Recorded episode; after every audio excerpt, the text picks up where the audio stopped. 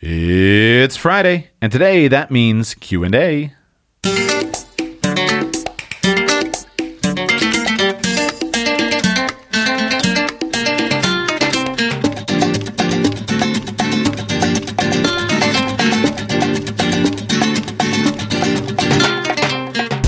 Welcome to Radical Personal Finance, a show dedicated to providing you with the knowledge, skills, insight, and encouragement you need to live a rich and meaningful life now while building a plan for financial freedom in 10 years or less.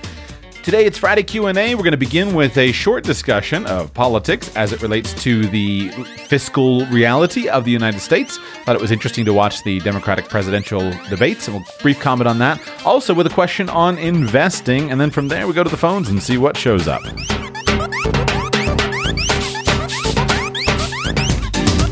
Hope that you are in line for an excellent weekend. an excellent weekend. It'll be a holiday weekend next uh, week in the United States. I know that's a big deal for many people. Hope you have wonderful plans uh, in store for yourself. Each Friday, whenever I can arrange it, I do a live Q and A show, and sometimes that means I take live call-ins.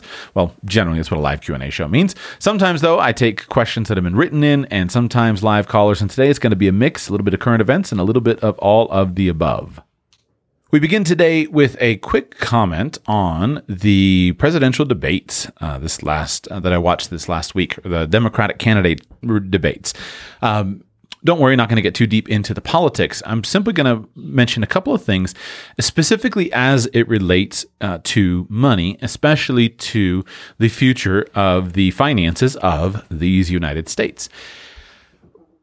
As longtime listeners know, I have been concerned for some time over the burgeoning government debt that we see in the United States, running basically a little under a trillion dollar deficit.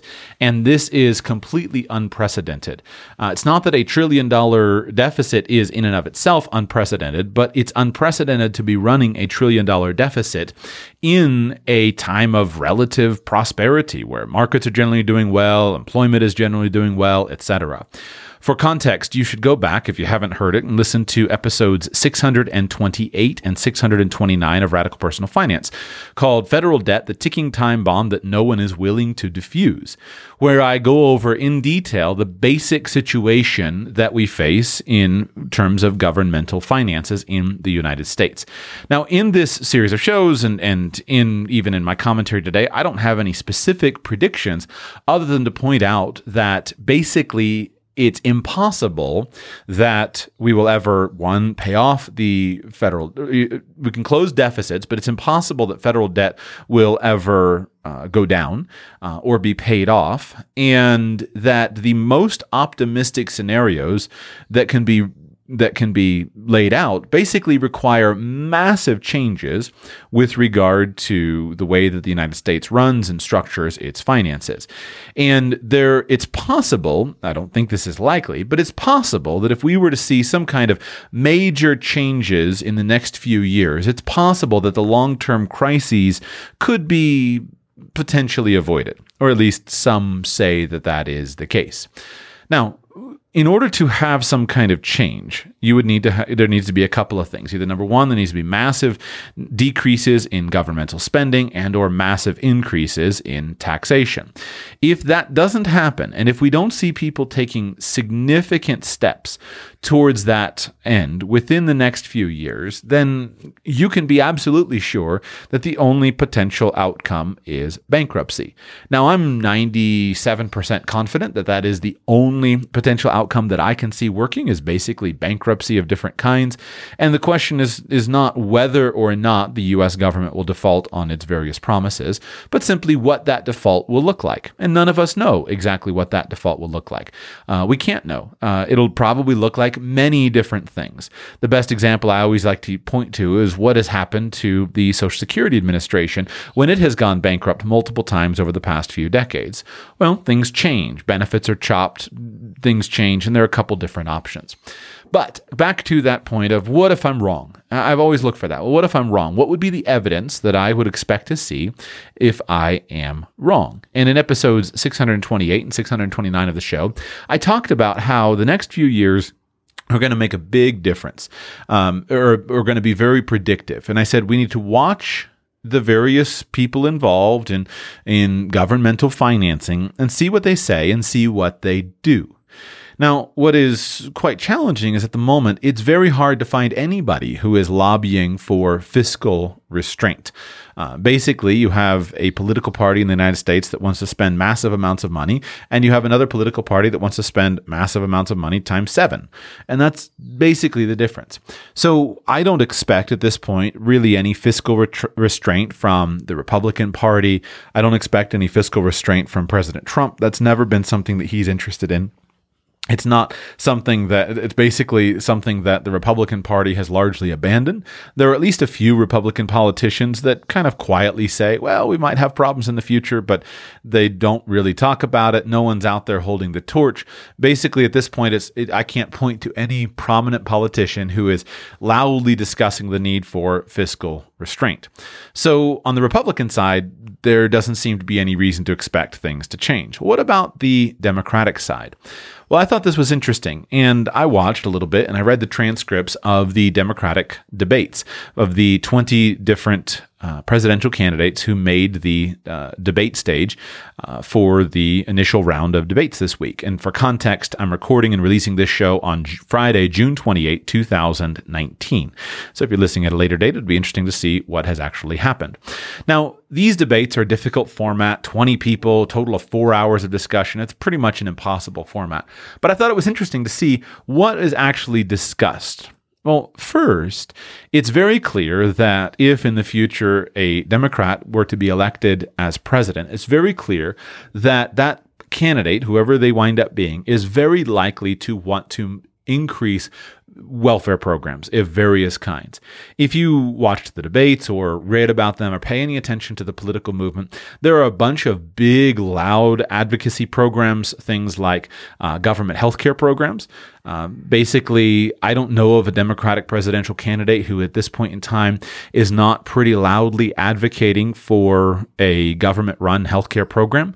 Ma- the majority of them have indicated that they would like to eliminate the private insurance marketplace in the United States. That's an interesting position to take, and we'll see what happens in the long term. But that's a massive increase in government spending. We'll see what happens with that.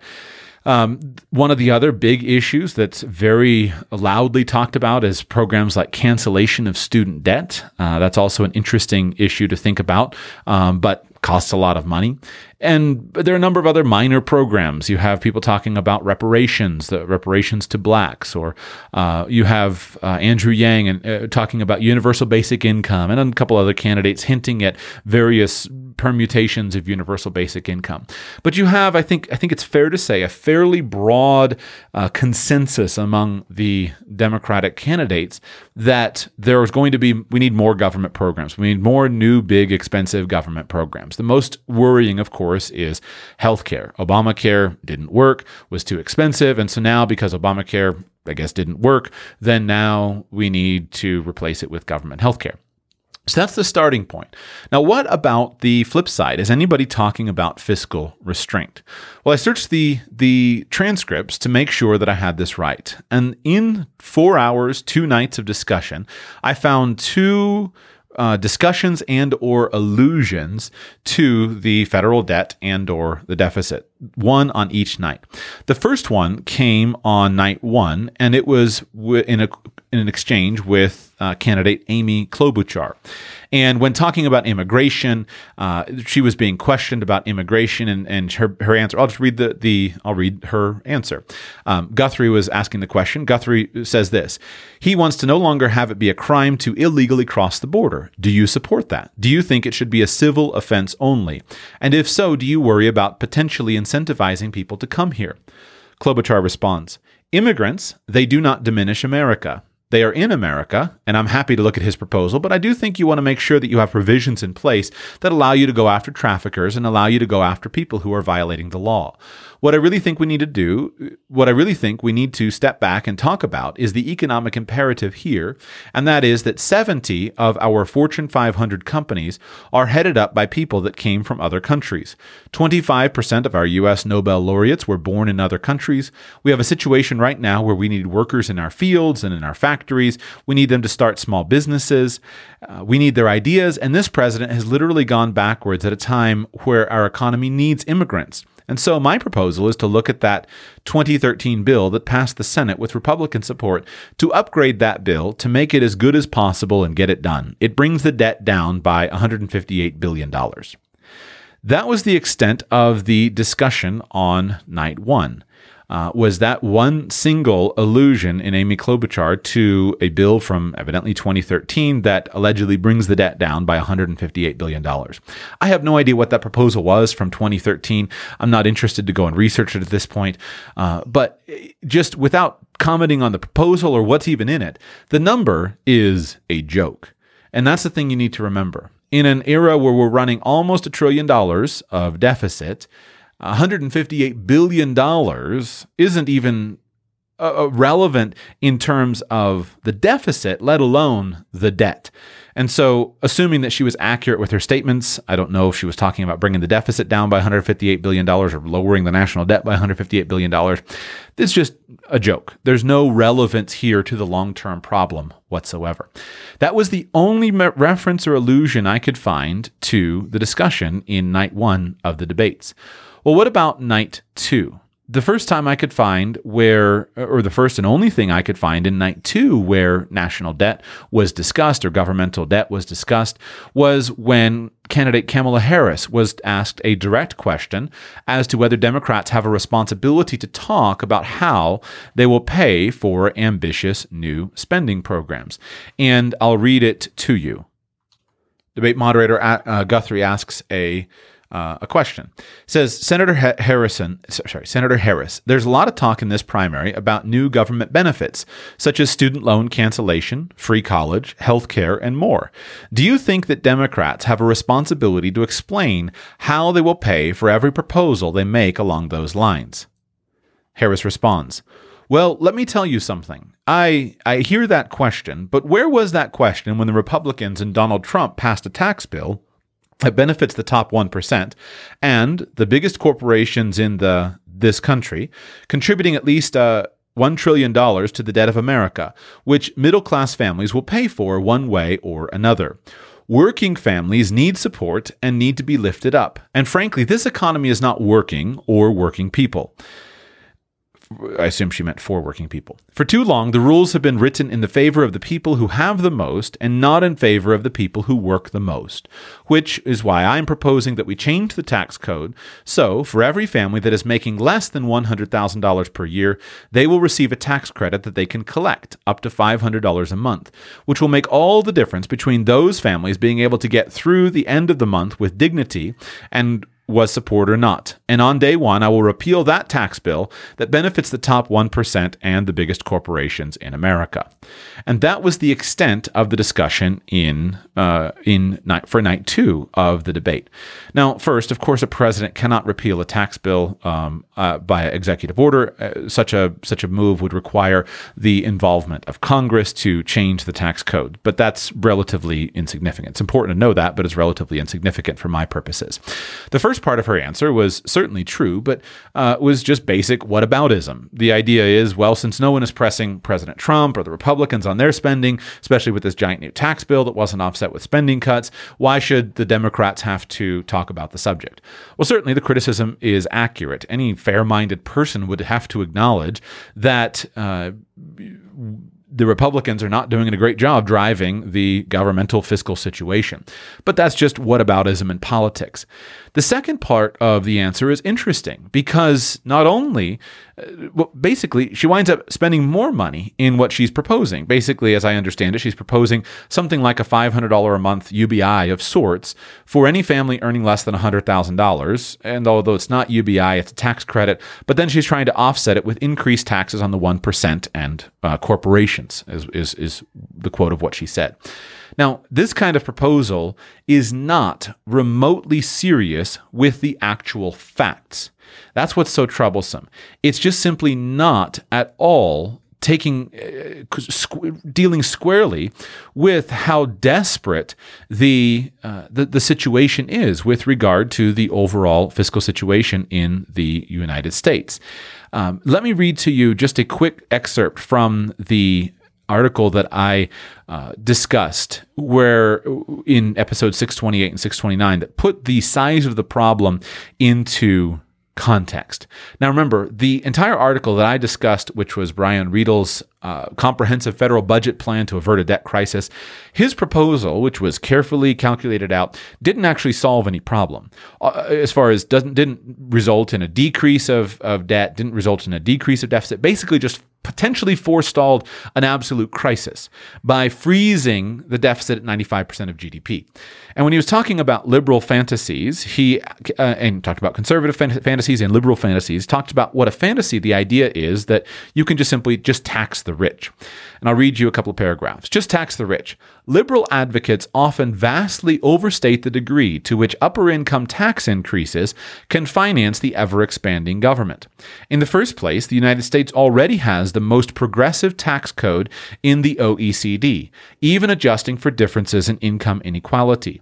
And setting aside the moral questions that would be raised by the government seizing the vast majority of any family's income, basic math shows that large tax increases on high income Americans cannot close most of the long term budget deficit.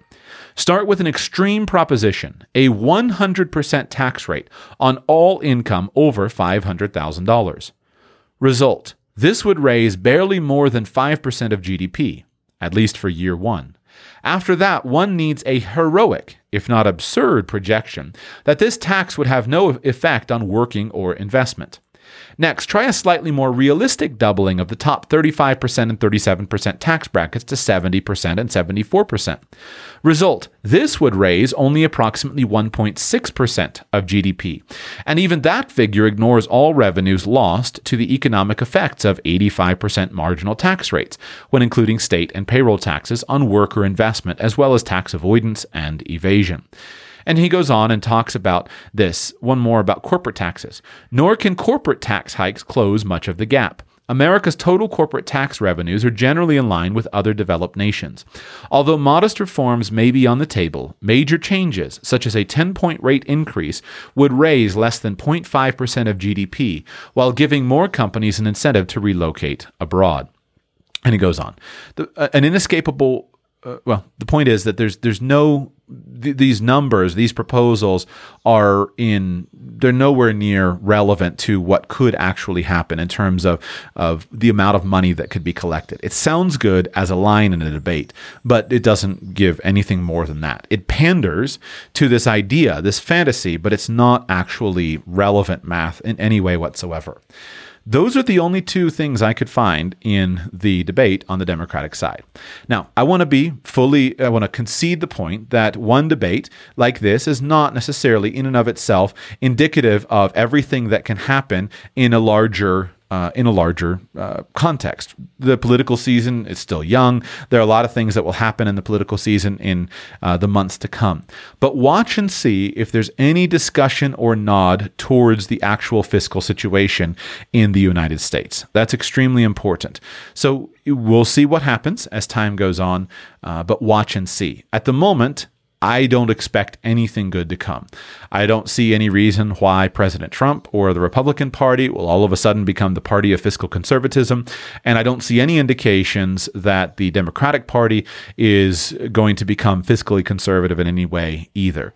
And if that's the case, assuming that's the case, couple years from now when the after the presidential election will be into another administration i don't see any change in the expenditures of the US government in coming years so we are in ch- uncharted waters, and it will be interesting to see what winds up happening. Let's watch it together, but let's keep an eye on. It. As far as I'm concerned, there's a good reason at this point in time to be paying very careful attention and planning for the worst, which is ultimately in the coming decades the long-term bankruptcy of the U.S. federal government. We begin in Maryland. Welcome to Radical Personal Finance. How can I serve you today? Hi, Josh. Uh, long-time fan of yours. I've been uh, been listening to your podcast for quite a little while. So. Um, and uh, so I'm, I'm, calling today because I uh, just have some question about, you know, uh, on a plan uh, on a financial planning side. Just uh, just want to ask. And I mean, I'm currently around 30 to 30 to 31, 33 in range, and make a reasonable income, not six figure income. And I have, you know, a little bit over like 200 to 300 uh, thousand dollars in assets, and I'm kind of just trying to uh, figure out um, how to design how to design my life so that I can live the life that I that I want to live at the same time uh, while trying to achieve financial independence uh, without stressing too much about the numbers. Okay. So tell me more. Um, in which area would you like to learn a little bit more? What would it?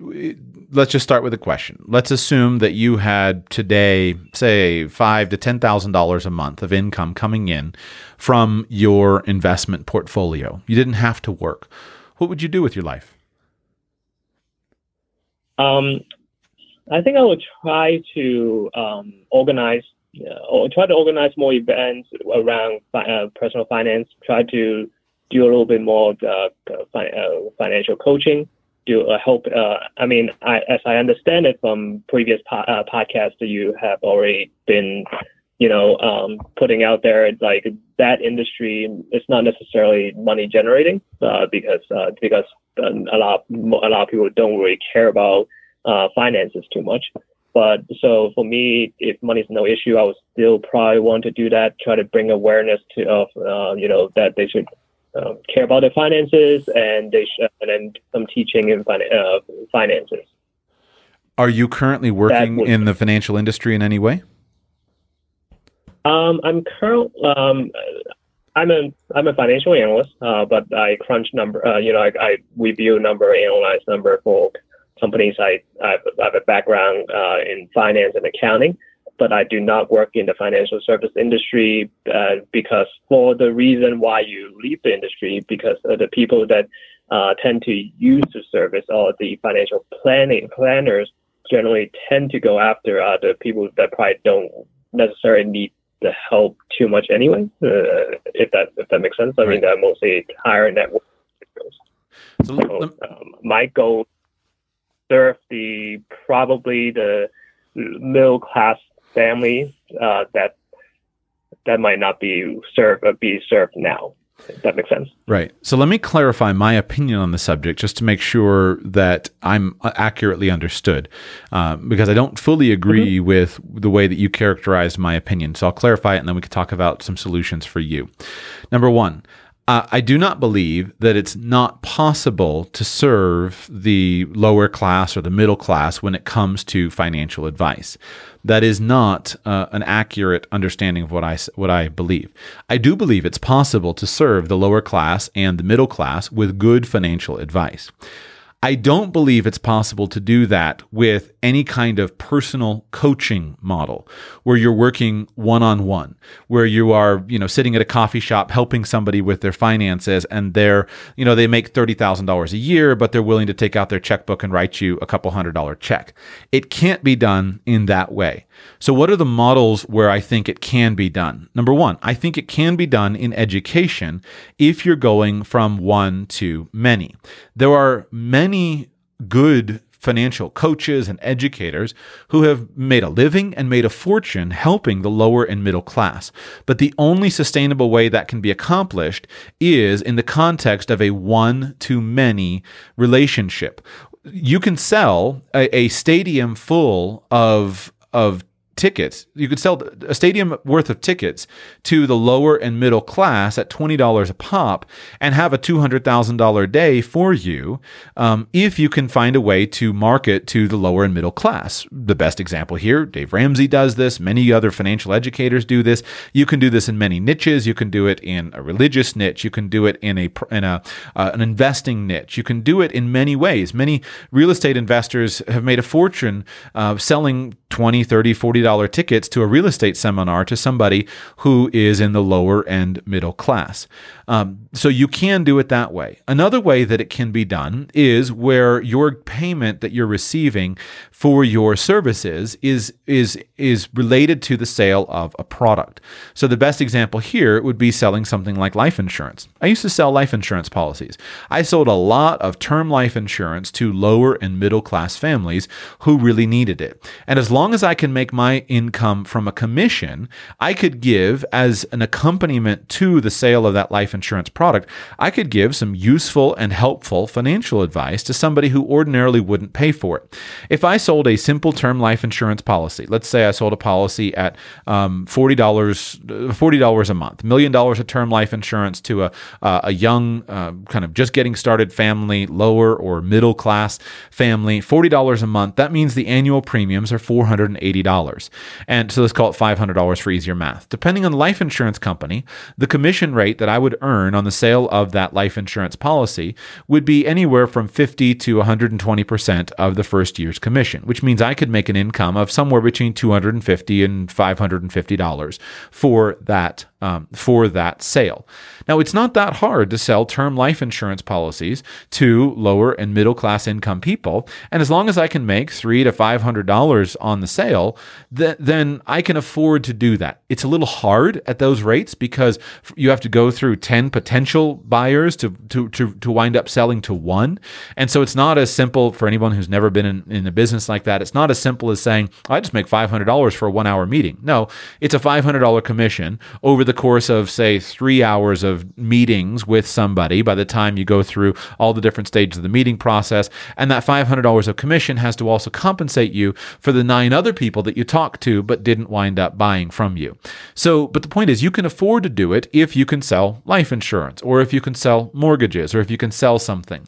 Those are two very good business models where you can make a living um, working with the lower class and middle in, middle class people, um, either on a one to many approach, selling books, selling courses, selling seminars, selling education, selling a radio show, selling a podcast. You can do it on one, selling a, a blog, uh, right? There are many bloggers who are making an in, a living helping people who are in the lower or middle class. There are many people on YouTube that are helping people do it, but the, but it has to be a one to many model because poor people and middle class people are not used to spending money on good financial advice.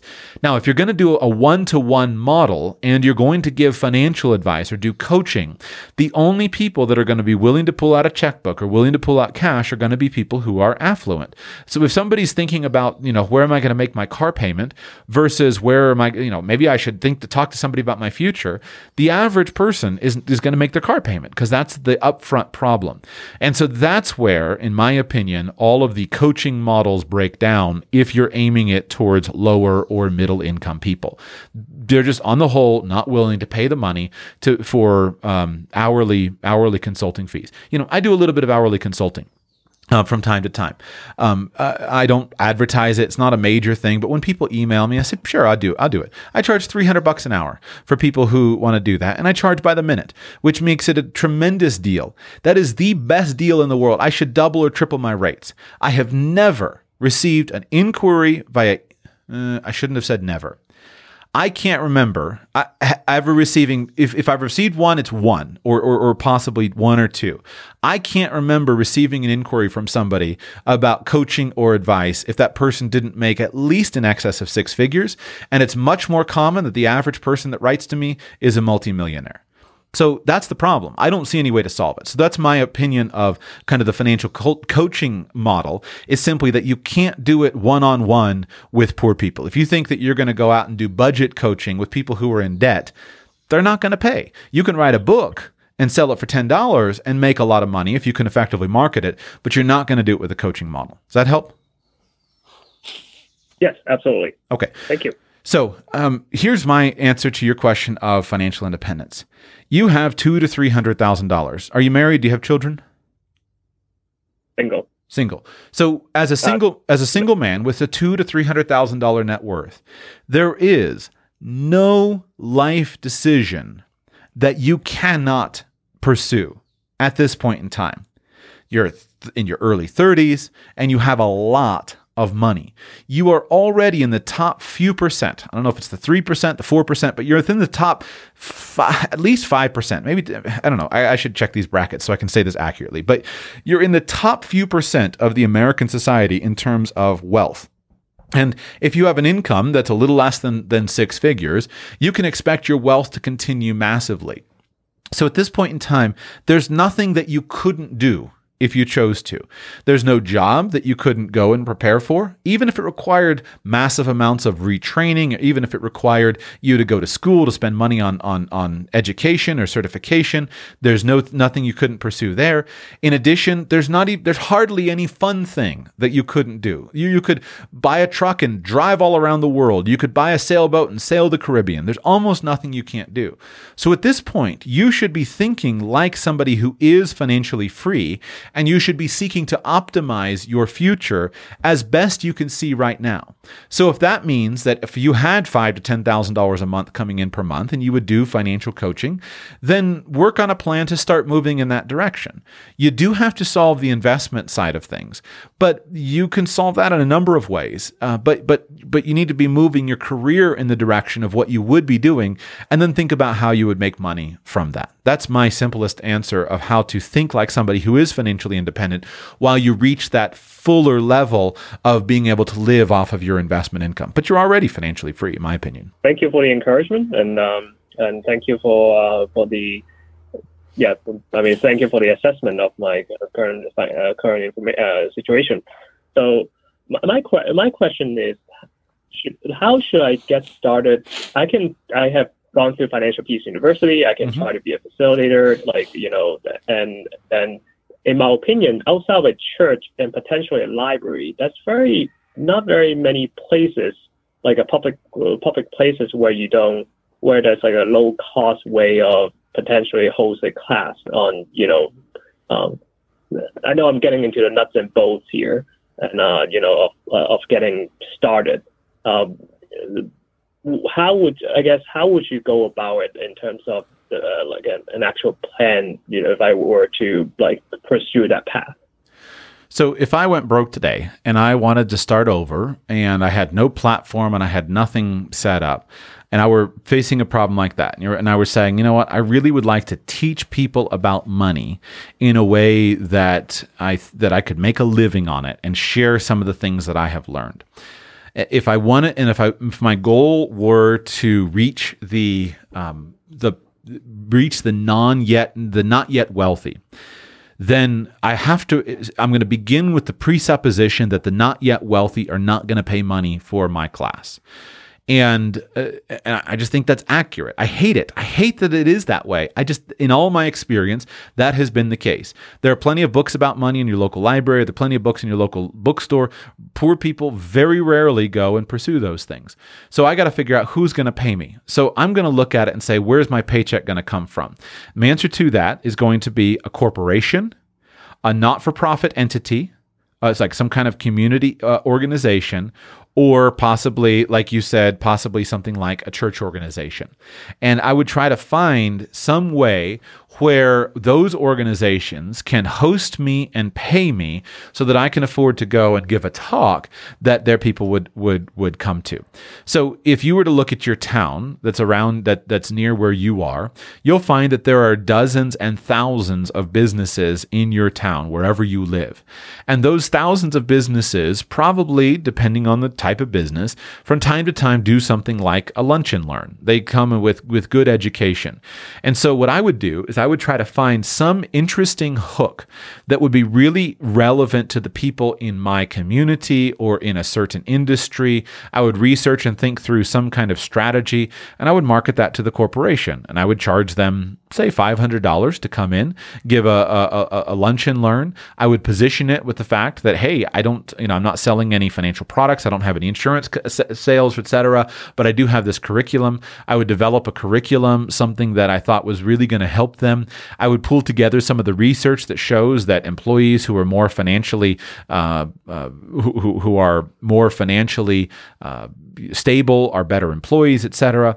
And I would market that and figure out how to market that to corporations. You could do the same things with some kind of local not-for-profit entities. So if you wanted to help, um, you know, high school students from poor families, then you've got to go and figure out how to get sponsored by the nonprofit organizations that are already working in that community. And you got to develop a program of something that's really, really useful there. So that's the best I got. That's what I would do. And I would, uh, that's how I would do it locally. I don't see any other way that it could be done profitably enough to keep you in the business. Um, eh, but I would say don't despise online. The competition is thick online, but the best way to to reach the people is probably going to be online with some interesting and unique um, some interesting and unique uh, hook. And I'm increasingly convinced that almost any person who's open and transparent and yet who has an interesting story can find a niche of people. So whatever that niche is that you would like to work in, the the, the tighter the niche, the better, and it can still be done online. So that's how I would do it. Okay. Well, thank you very much for all your help. Yeah, my pleasure. Um, keep, keep uh, keep go ahead I, I'll, I'll finish just keep working at it um, because i do love the thought of people being teachers i think that is super super valuable but i do want to be realistic about the challenges we go now to portland oregon welcome to the show how can i serve you today Hi, thanks for doing this. I think it's a great platform. I really enjoyed your episode on moving out of the country, and I wanted to know if any more content in that regard was coming out. uh, repeat i couldn't quite understand you enjoyed my episode on what topic On moving outside of the country. moving outside of the country. Well, certainly. I mean, uh, I don't. I, I don't really. there are two reasons. So I'm sure I'll do more on it. Uh, in fact, I have a show scheduled for the next few days. Um, specifically about you know the cost of living versus the quality of life with an international flair. That's the title that'll be coming in the next few days. But the uh, but I, I'm not planning to turn the show into the international living or the international radical personal finance platform. Um, I'm not sure how long I'll be out of the United States. Uh, the United States is a wonderful place to live, and I don't know how, and I, I don't want to lose all of my appeal to a broad stream uh, U.S. audience by turning the show entirely international. But let's start with what your interest is. Why are you interested in moving outside of the United States? I just think it's something that hasn't been fully explored in the personal finance space, and um, I don't know whether we will or we won't, but it's something I'm interested in learning a little more about. Sure. Well, I'll give you just a quick uh, overview, a quick sneak peek, and then give you a chance to ask any questions that you personally have or in terms of your personal interests.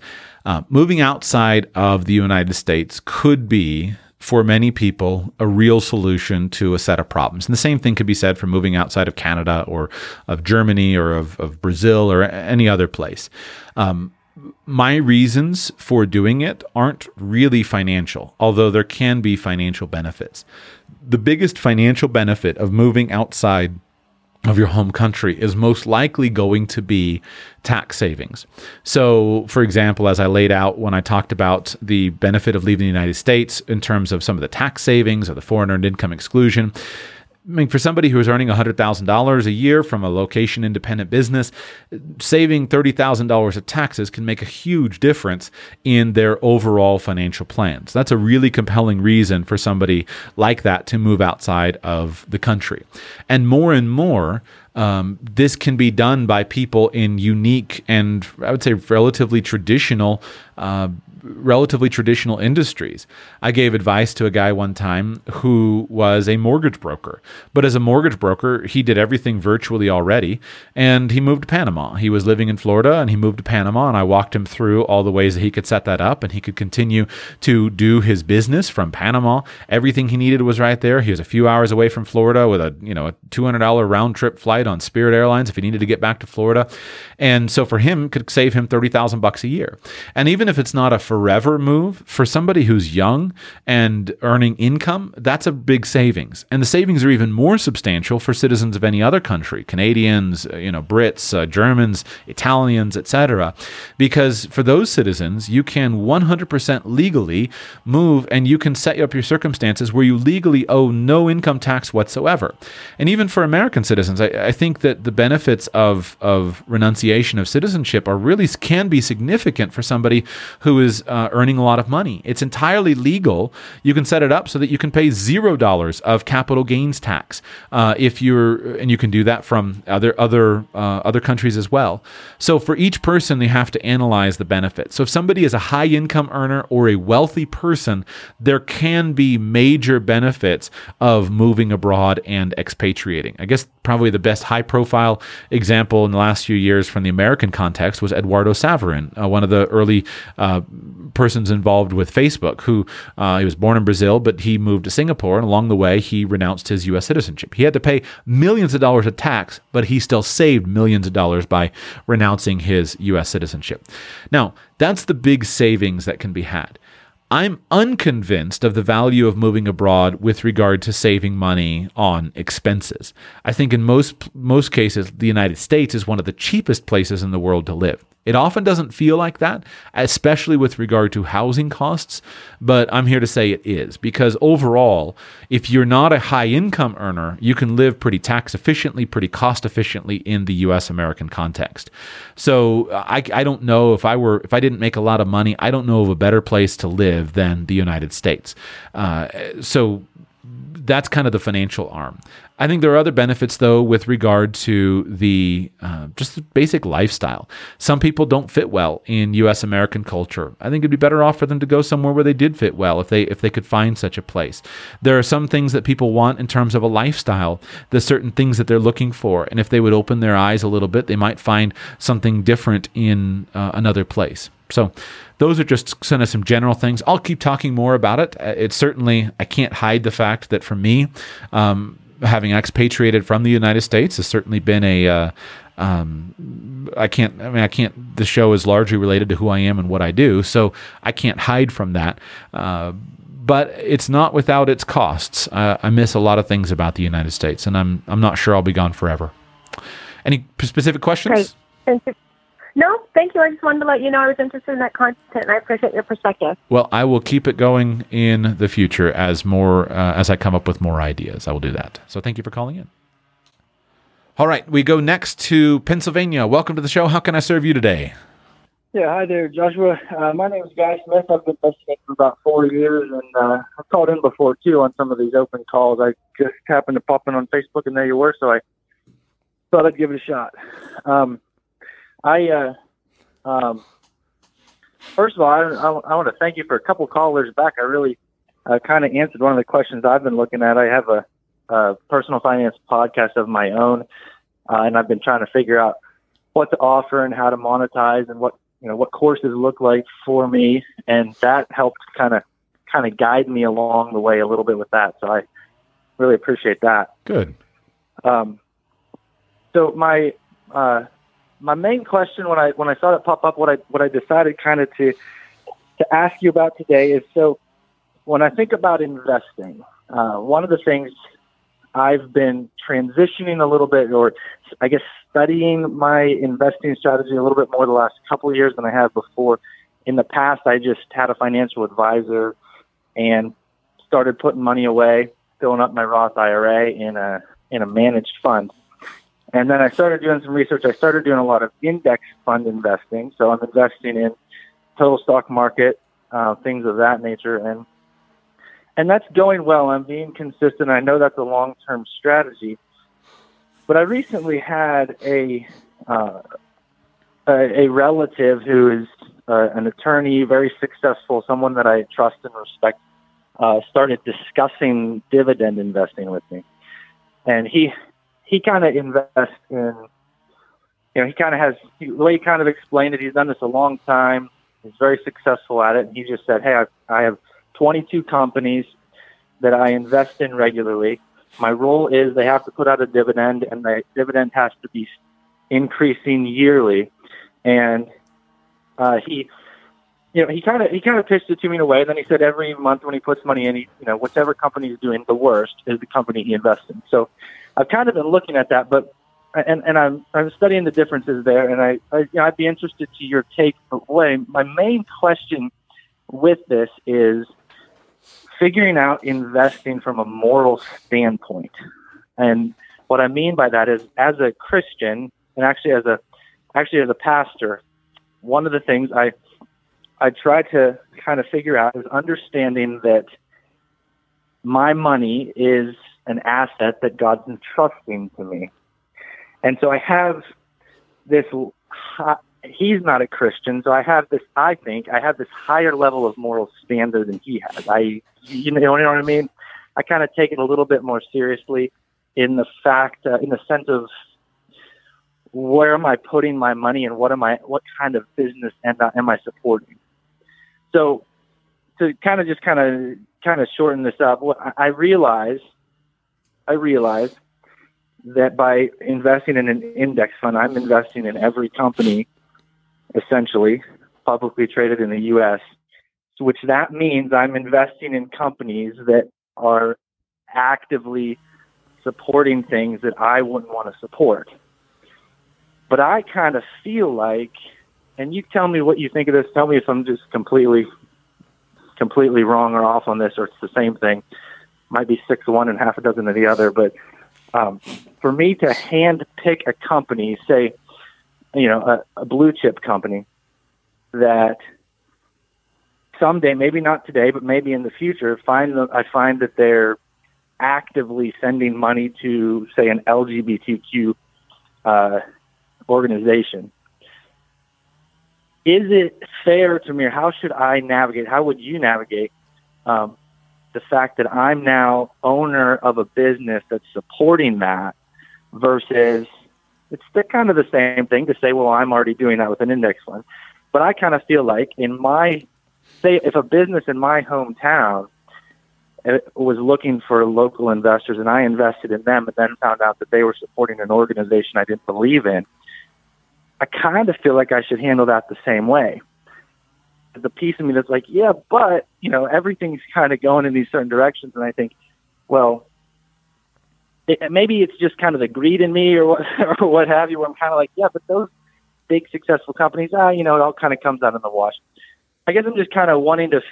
I always really appreciate your take on balancing Bible and business, and so I and money in with all of that. So I I kind of want to see what your take and how you would approach that kind of investing, or am I am I kind of am I kind of just kind of splitting hairs here versus just if I'm going to do dividend investing, I just need to be a little bit more vigilant about what company receives my money. So there are two you you you've touched on basically two questions that are radically different. I'll start with the dividend question because that will be the shorter answer, um, but I'll just give you a few uh, a few things to consider. If you're trying to compare dividend investing versus, let's just compare it to index fund investing, which is your alternative choice, uh, basically, you it's a hard comparison to make in some ways. I think dividend investing is a powerful way to invest. And what I like the most about dividend investing is because is that the practice of dividend investing gives somebody the appreciation that their companies generate income and profits and they receive that. And so for a dividend investor, it's a fairly simple thing for them to say, I want to live on my dividends. I need $5,000 a month to live. So I'm going to develop a portfolio that will pay me $5,000 in dividends. And that's a very powerful thing. It's one of the reasons why I think real estate is so much so powerful for ordinary people because you can spend the rents that you get in. Um, and so dividend investing is is extremely powerful because of its simplicity and its intuitive nature. Second thing I would say is when you put together a basket of anything more than say 10 companies, especially big, um, good companies that are in uh, the, the, publicly traded in the United States, it's very hard to go wrong. So your don't think that your bu- uh, attorney buddy is uh, somehow a genius because he has 22 or 26 companies and that they do well for him. The majority of companies on the United States face such intense pressure that they have to do well. They have to be productive. And when you think about all the the different things that they have to be productive with. They have a team of thousands of people, usually spread all around the world. They have global operations selling diverse products. They have teams inside where they're constantly trying to come up with new ways to make money. They have professional management, professional boards. It's pretty unusual uh, for one of those companies to spectacularly fail. Now, it does happen, but it's unusual for one of those companies to spectacularly fail or to go bankrupt. And if a company starts to lag, especially a publicly traded company. Remember, all of the officers and directors of that company, the majority or at least a significant portion of their compensation is based upon their financial performance, their stock price, etc. And so everybody in that company has an incentive to generate more profits and to fix the problem. So the board will start swapping out management, things will happen. So if you just picked at random any 10 companies from the um, the S&P 500 you could come up with a pretty good solid portfolio that would probably, in the fullness of time, a few decades worth, would probably perform fairly well. Now, dividends are a mark of a company's health, a mark of their financial health, the fact that they're actually making money, they actually uh, have customers, they actually, uh, you know, do business. So that's a very good mark. So that takes it up even more from some of these speculative businesses that have a lot of customers, but they lose money every quarter. So you can make a very good case just simply for that, uh, for, for dividend investing. Uh, and and I, I like it. I don't have a problem with it. Here's one thing, though, that is important dividends are not magic. And some companies are oriented towards paying dividends, and some companies are oriented towards growth. And both of these things can be spent. So you can spend growth and you can spend dividends. So let's use real estate to have a very intuitive example. If you buy a house that's worth $100,000 and you rent that house out for $1,000 a month, you can spend the $1,000 a month. But if your house increases in market value from $100,000 to $150,000, you can also spend the $50,000.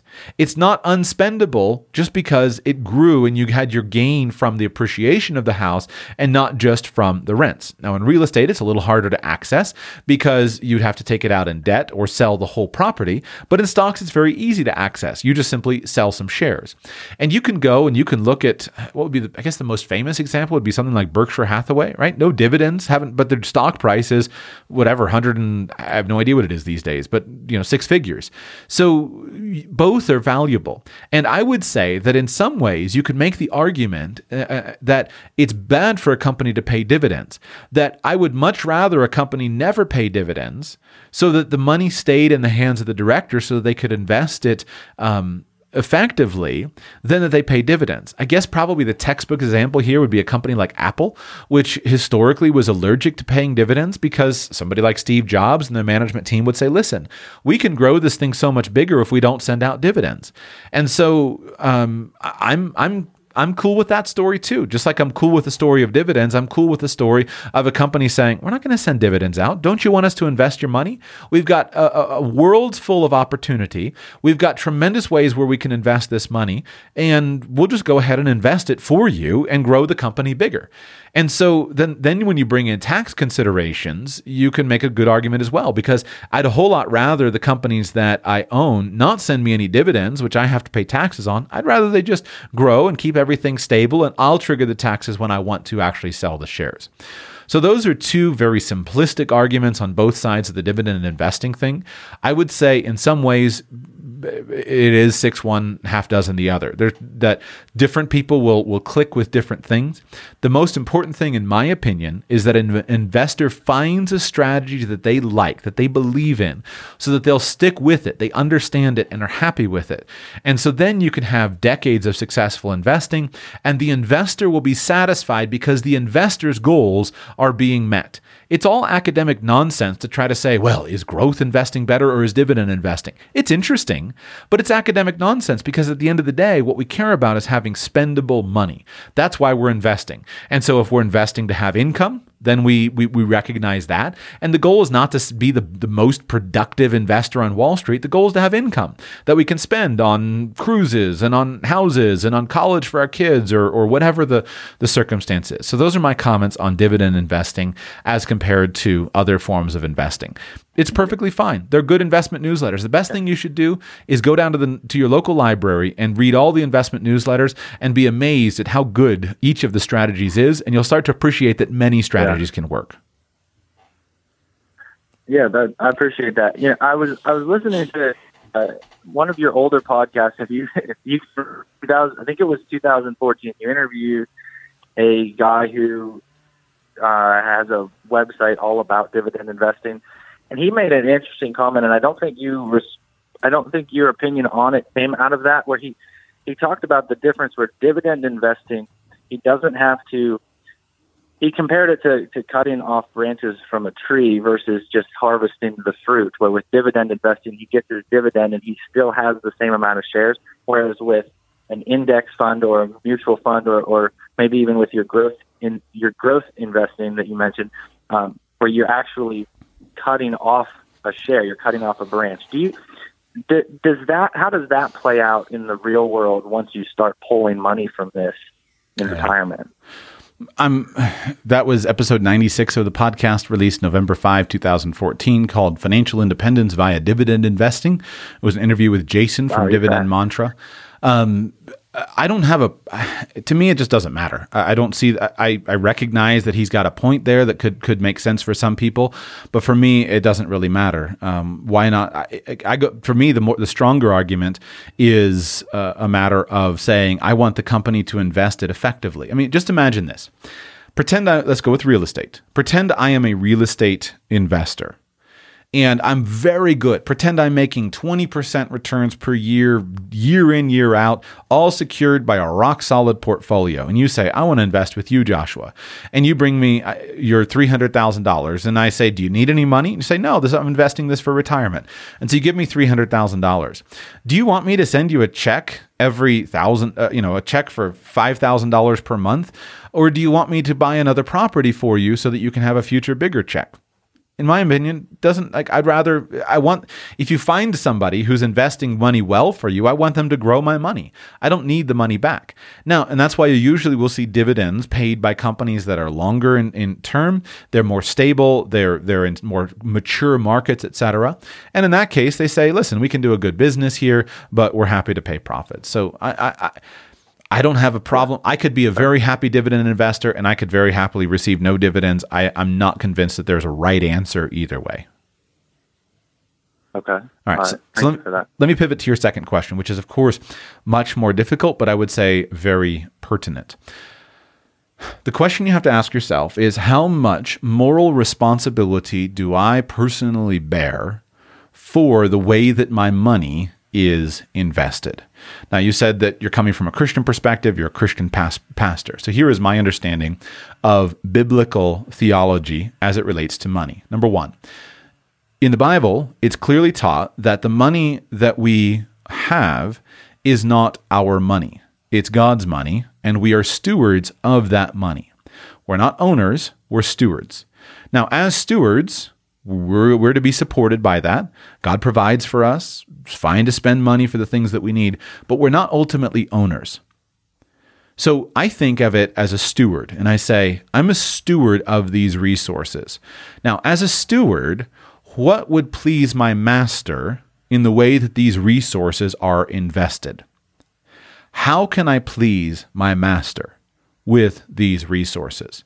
So if you look at an investment decision, the goal is to look at it and say, would my master be pleased with my making this investment decision?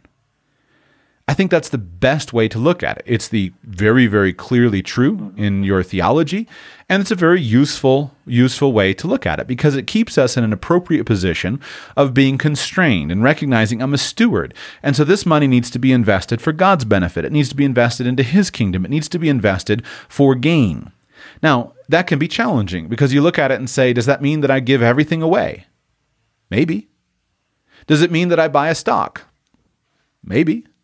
Does it mean that I um, start a business? Maybe. Does it mean that I send myself to out on the mission field? Maybe. I don't know of a way that any of us could answer that for other people. If we go back to the most important stewardship parables as taught by Jesus, you see in some ways that there was a very wide degree of latitude between the master and his servants. When the master gave the money to his servants, he said, Here's the money. And then he went on a trip. And he didn't necessarily say, Here's what you have to do with it. The only person that in the, the in the parable of the talents, the only person who was condemned to outer darkness was the person who didn't at least take the money and go down and invest it with the money changers to make some interest. Everyone else was was um, was rewarded for that. Now, the challenge is in the United States, most financial education is built upon a foundation of corporate financial management. We are taught that the way that we invest is through mutual funds. We're taught that the only rational way to invest is with an IRA. Well, why are we taught that? It's not a natural uh, truth. It's not something that can be deduced by just simply looking around and saying, well, this is the way that it should be. It's something that's taught by the corporate financial industry. Now, I'm thankful for that industry. It's an amazing thing. The, the, the, the, public stock market is an incredible thing. The mutual fund industry is an incredible thing. To have such a world of investments available to us is a really powerful and wonderful thing. And so I'm thankful that it exists. I don't say that it's a bad thing, but I do think it's important to recognize that it's a very corporatized model. And so the incentive that somebody has to come and sell you an investment is based upon their incentive to earn it. And even someone like Jack Bogle, you know, he was certainly a, a, humble, um, down to earth guy who, who really cared about people and cared about excellent investing. I think that's great. He was a capitalist just like me. We're all in that. But but we just got to recognize that this is a very corporatized model. And it's very unusual. If we were to go through the span of history and look at our modern day, the modern corporatized financial management system basically is an invention of what, the last century? I think would be would be a, a good statement to say. Yeah. Basically, the last century, and what's more important is it's basically the the mass involvement of people in the markets, the way that we have today, is basically an invest an invention of the last thirty to fifty years. Because prior to the last 30 to 50 years, with the 401k revolution, the average American and the average person in the world never owned stocks. Stock market was a rich man's game. Stock, uh, stock ownership and investment was something that the wealthy people did. So the average person really never considered going and buying a share of stocks. This is a very, very new thing. Now, let's look at the question and say, is this a good thing? Has it been a force for good?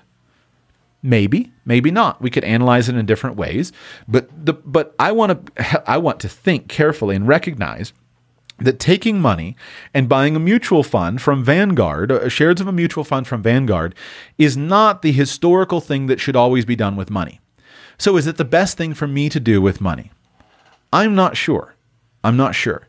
I see a lot of of of of problems to lay at the feet of the corporatized financial investment schemes.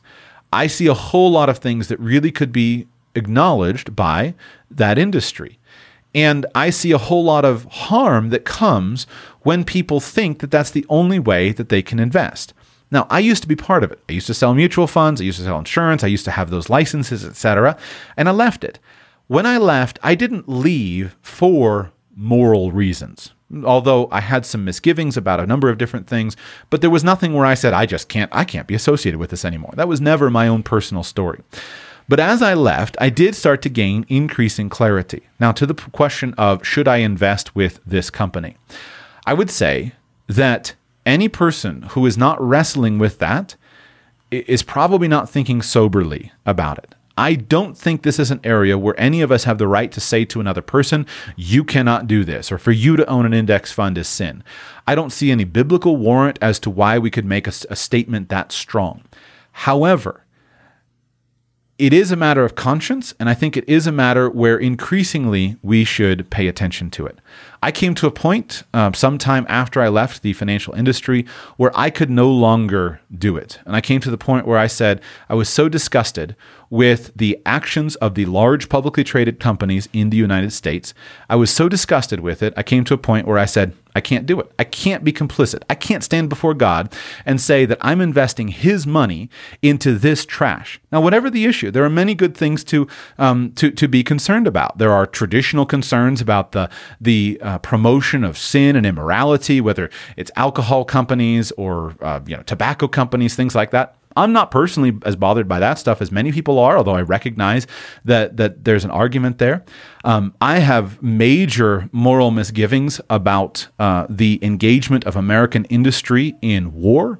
Um, if we go back and we trace the violence and the war that's been perpetrated over the last century by U.S. American companies, uh, uh, being primarily the, the supporters of that, the development of the military industrial complex, the funding of that, it's absolutely, utterly immoral what has done and what has been promoted by the, the leaders of these companies. And they've made their fortunes murdering people all around the world. And that gets very underappreciated in many parts. And yet it's a major function of, of American foreign diplomacy and, and, and of et cetera. You can go back and, and, and trace it all the way through. Um, other more hot button current moral issues, abortion. Look at the. It's very hard for me when you see that the companies trying to, uh, especially the media companies, et cetera, all the current hoopla over abortion, saying, "Well, we're not going to do. We're not going to film films in Georgia. We're not going to do this, or we're going to boycott this state and the other state."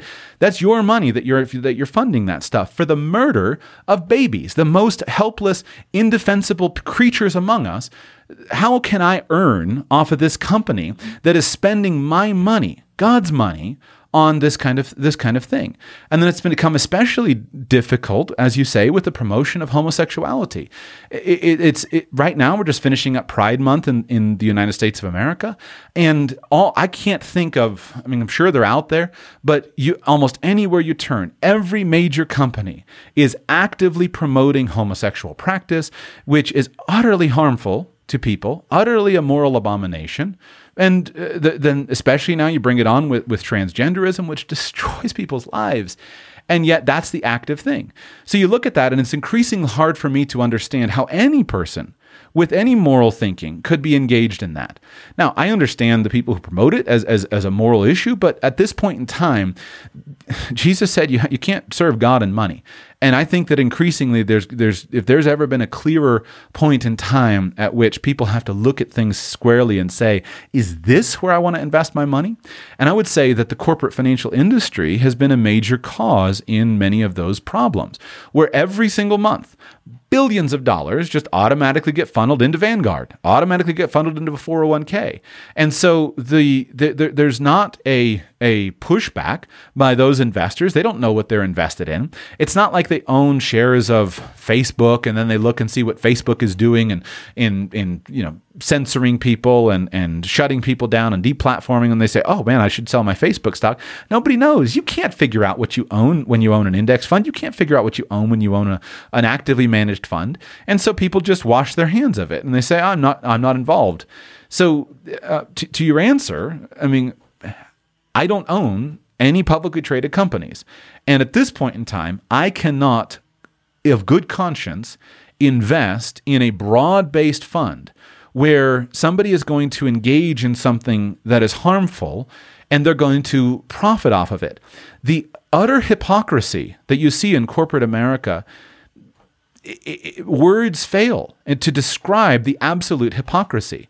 But everybody worships at the at the almighty dollar and it almost doesn't matter the harm that you inflict on people in terms of, of, of the businesses that are going to be involved in.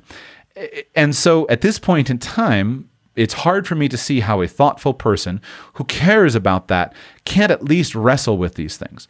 So my answer is pretty clear. Uh, I mean, you've, you've heard it, is that I'm not going to be complicit in that. Now, I've often wondered, am I wrong? You know and, and, i've often wondered could i go back into that into that world? Could i engage in that business again? Maybe someday you can and i'm not going to accuse somebody else of, of sin because they own an index fund. But for me i just look at it and, and when i compare it to the things that could be done I, I don't i don't want any involvement with it. It's a it's a corrupt morally bankrupt industry and it's not helpful now, does that mean that you can't invest money profitably and become very wealthy? No, there's a world of investments out there. And I have no problem with owning publicly traded companies.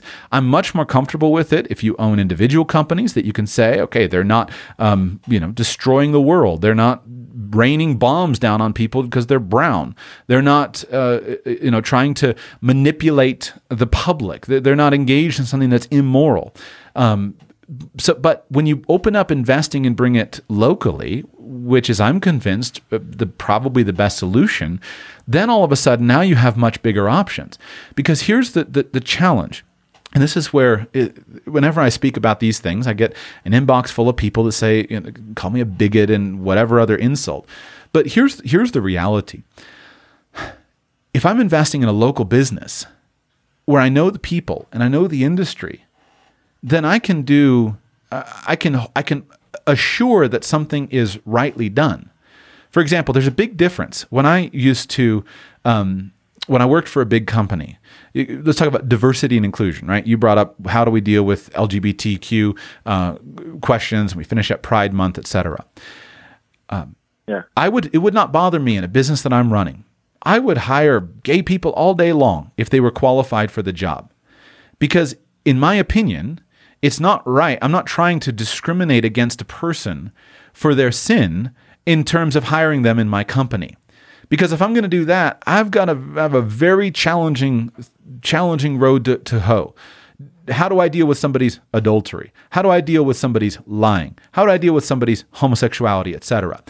there's a uh, there, there's a big difference between me running a business or being involved in that where we can actively hire people without regard to things that we think should without regard to lifestyle decisions that we believe are immoral. But there's a big difference between that versus a big publicly traded company having a diversity and inclusion committee saying our goal is to go out and hire a certain percentage of people who engage in homosexuality or a certain percentage of people who have a certain skin color, et cetera, so that we can reach the the human was it the Human Rights Commission uh, or uh, the uh, whatever that the, the ranking is, so that we can be well ranked on uh, for the for the for the Pride March. There's a major difference between those two things, yeah. and so that's what to me is is probably under discussed. Is the key is to have control. And I support people's rights to discriminate. I think that all of us have the right to discriminate on any basis we want to, and I'll defend that left, right, and center. You have the right to discriminate in how you hire. You have the right to discriminate in who you hire. You have the right. I cannot come in and tell you um, who you should hire and what you should do. But that doesn't automatically mean that my goal is to say to take a company and say how can I discriminate against this class of people or this group of people, et cetera. So there's my answer to your question: is um, I'm bothered by many of those same things, and um, I want very little part of it. Um, I don't deny that. Uh, I'm not saying I'm not saying that's for everybody, but I can no longer participate in that world in good, in clear conscience. Well, I, I love it, Joshua. I, I, I appreciate that. It's a fabulous answer. Uh, I love the the the, uh, the depth of your answer. Um, and, and and I and my follow up question to that would would have been, and I think you pretty well addressed it, would be if if not the stock market and wanting to invest for long term, say retirement uh, if not for the stock market, knowing my money is going to grow with the economy, then uh, then what?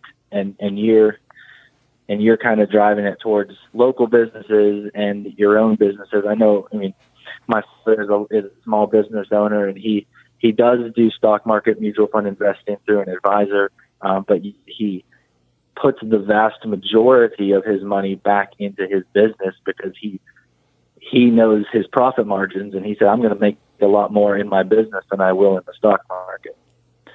Uh, so that's yeah. And in addition, I would, yeah, I am. And just what I would say is, if you're talking about it from the perspective of Christian ministry as well, which obviously you are, one of the major benefits that you have when you're involved in a business that actually hires people, when you're involved in something where you can actually make an impact, is you have the opportunity to provide work for people.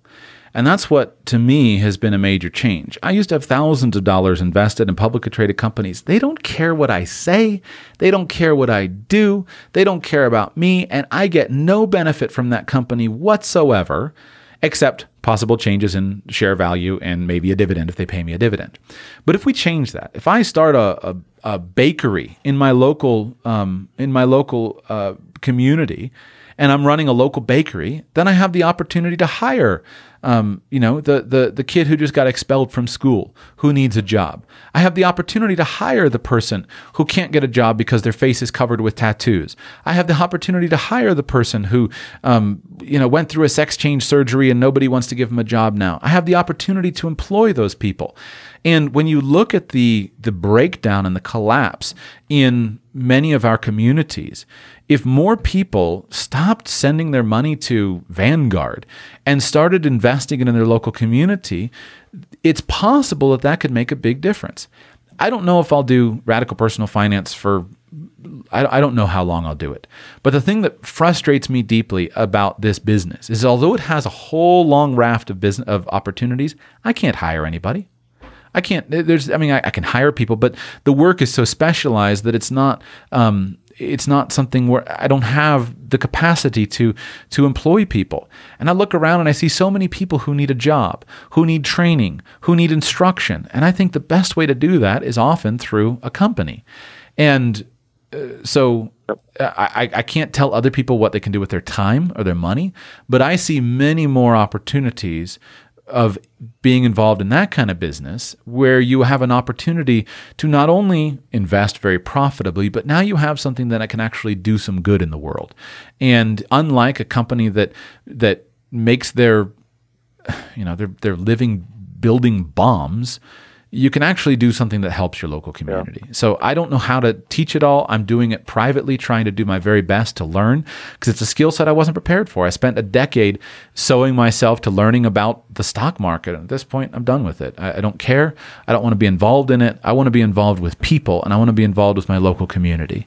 So there's my answer. Yeah. Okay. Well, I love it. I appreciate it. And that's, that's the thing I want to, I want to handle as well from a Christian moral standpoint, but then I also, I also want to be. I'm not investing to get wealthy. I'm just investing to be able to. I'm, I don't really have. I'm just investing so that someday, if I ever want to or have to quit working, um, then I'll be able to take care of my family. And because uh, I, I mean, I'm in a talk and think uh, I'm going to be okay, right, from a physical longevity standpoint. But hey, I really uh, your time and my pleasure. Yeah, I, I, don't see a I don't see a reason not to be actively involved in the investment marketplace. And um, you know, one of the proverbs I think about a lot: a godly man leaves an inheritance to his children's children. Uh, that inheritance might be you know morality and character and many things, but I think it also comes in big time into money. We go now. Next caller. Welcome to Radical Personal Finance. How can I serve you today? Hey, um, my name is uh, Art uh, Um, I'm calling from, well, I'm calling from the UK number. Um, I'm actually based in uh, Egypt. Um, I'm, I'm, listening to you from, from Egypt. Um, I'm a long time listener. Um, I used to listen from uh, Angola. when I lived in Angola, we had a huge um, commute, three, four hours every day. and I used to listen to your shows literally three, four hours every day. I probably listened to 95% of, of um, uh, radical personal finance shows. I, I just skipped the ones that are completely, uh, you know, America centered. Um, I have a short message or question. Um, message is that uh, just enormous thanks for, for what you do, uh, for the content that you uh, put out, and, and I want you to know that um, even though a lot of the things that you discuss and, uh, and a lot of the examples that you use is related to the U.S., um, you know, your stock market, 401k, you know, Roth IRA, IRA, etc. Um, you know, 80% of it, 90% of it is very relevant at its core um, to any country, uh, you know, any situation, you know, any culture, because personal finance, it really doesn't change from, you know, from place to place. The, uh, some of the things might change, but the core message is, is the same. It doesn't matter if you're in Angola, if you're in Egypt, if you're in Portugal, it's, it's, it's the same. So it, it, it's been extremely um, you know useful uh, everything that you do. Now, in terms of the question, um, uh, we had a, actually a couple of exchanges about this uh, on Twitter before, um, uh, and you answered one of my questions in previous Q&A um, that I also submitted on Twitter. But uh, I'm, I'm, I'm grappling with this um, uh, situation. Um, I have a, a high-paying, a well, a well-paying job. Um, I'm an expat. Um, I'm not actually originally from, from Egypt or from Angola. Uh, I'm from Europe, um, but I've been living overseas for uh, from eight years now, seven years now. Um, and as an expat, I, have always been on, on, a very good, um, you know, pay and, and package. Uh, and I've been able to, to save uh, and invest. Um, and I have just over a million dollars now in uh, overall uh, portfolio, uh, which is invested in, in, various things, you know, stock market and um, dividend investing, which was discussed today, and some of the peer-to-peer loans and various things. Um, it produces quite a, a lot of income. I'm targeting about fifty thousand dollars of um, investment income, passive income for this year, for 2019. Uh, my plan is, um, or, or, better to say, my plan was um, to eventually retire um, and go and live uh, overseas, um, probably in Asia for some time. Um, you know, a place where I can um, use not even all of my passive income, just some of my passive income to have a comfortable life, and then still uh, be able to reinvest the rest of the income. Uh, and now, when I get to a point where I feel like uh, numbers make sense, and and I can actually do it, I can actually, you know, pull the trigger and fire, as they say, uh, and actually retire. And I, I, I don't feel, I, I don't feel confident doing it. Not in a way that um, I'm afraid that numbers doesn't make sense. I'm afraid that numbers not going to work. I am confident numbers going to work. Uh, and even if it don't work, even if something happens, I've got enough runway, you know, to change my mind and do something else. You know, if I, if I retire and something happens two years down the line, that's okay. I still have five, ten, fifteen years of runway um, to do something else. But I feel that I feel that you know if I walk away from this career and job, um, I kind of completely lose my identity. I lose everything that I was working for for a long time, and I don't know how to. I don't know what am I going to do, essentially, and I just wanted to. Um, I wanted you to talk about how what is the best way to approach it, what kind of framework you would use uh, to prepare yourself for this life after being financially independent. Um, and I, I don't want to I'm not saying I don't want to work. I'm, I'm, I'm just saying I don't want to work in a sort of corporate structure, um, which is very rigid, uh, very limiting. I want to do something else. Right. Um, I want to do something How old else are you? More, uh, excuse me. How old are you, and do you are you children? I'm uh, I'm 32. Um, I have a family. Um, I have a wife. She's uh, she's a stay-at-home mom. Uh, we have four kids, uh, from very little one to to uh, uh, 16 year old. Uh, so we have we have kids, um, and I'm prepared to you know if I if I if I would you know retire and I would go traveling, I'm prepared to do it with the kids. You know I have a plan for that. Um, I have a couple of kids actually in boarding school, so so that wouldn't be a problem. So from family wise, I, I, it's not a really a problem. I know it's a problem for a lot of people, but really not for me. My my problem is more sort of you know mental issue.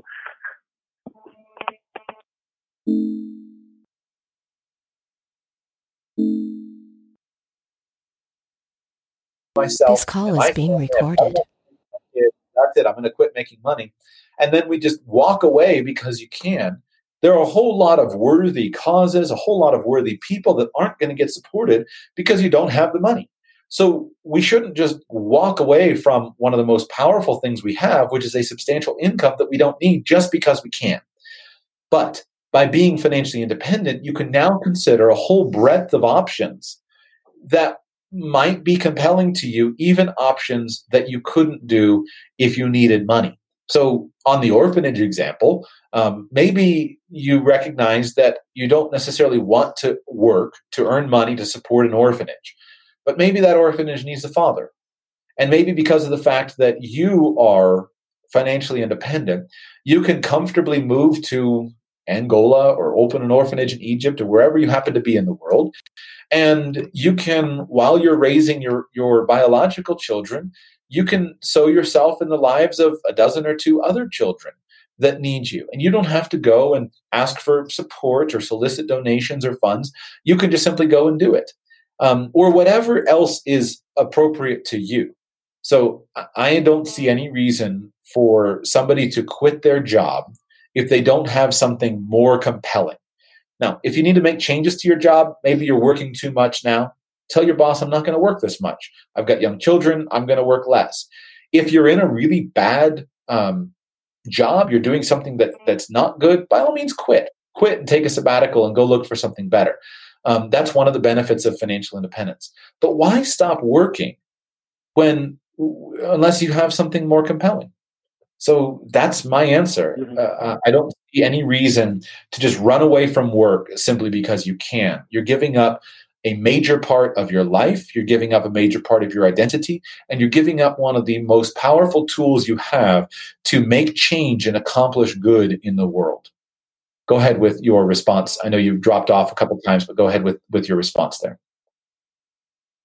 Yes, uh, thank you. And I, I, do feel the same. I do feel that it's um, um, you know, it's, it's a great asset on its own. Uh, you know, having a good job and a good career um, and a reputation in the industry is an asset on itself. So by, by just walking away, you, you kind of give up this asset uh, and there will be nothing else that you have lined up or planned um, to jump to, then, then it doesn't really make sense.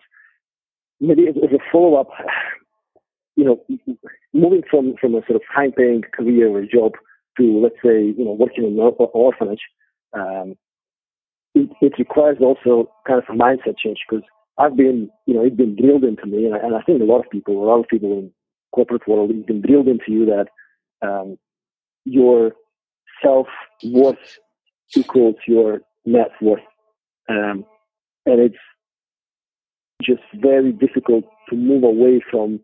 Like one of the most difficult things for me thinking about financial independence is that my net worth is probably not going to grow that much anymore. Uh, so right now, you know, I'm tracking it. I'm tracking it monthly. I'm tracking my investments. I'm tracking my, you know, dividends when I get dividends, how I've already invested. It's just such a huge part of my life. Um, you know, seeing that Excel spreadsheet with my net worth and how it goes up, and I, it just it validates what I do. It validates my effort. It validates, you know, all the late nights and uh, you know all the hard work that you do. And uh, not seeing it, I'm afraid that not seeing it in the future, I'm just going to feel like a loser. Uh, that, that's what I, that's what I'm afraid of. And I know that it's wrong. I know, I know that, you know, you shouldn't be optimizing your life just for highest possible net worth because it doesn't make sense. You're going to die anyway. You're not going to take it with you. It just doesn't make sense.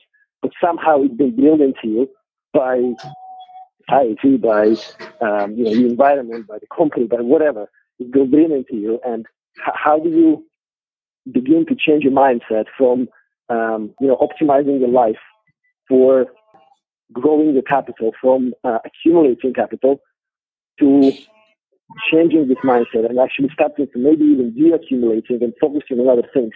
How do you how do you make this step? So first, I would say I'm not necessarily recommending that you do lower your income. I think that's a false um, false choice. You don't have to lower your income.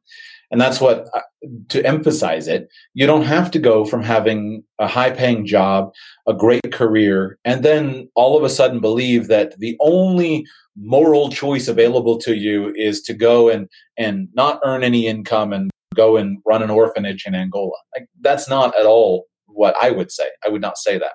Um, I, my point in using an example like that was to say that the uh, that it could be open there could be opportunities open to you because of your financial independence that you wouldn't have felt previously were open to you especially as a father. If you're a father of four children um, it would be unusual that a father of four children, especially if they're young, would feel good about saying, "I'm going to go from a from a life where I can support my children adequately and in comfort to a life of poverty, uh, and do that with a clear heart." unusual.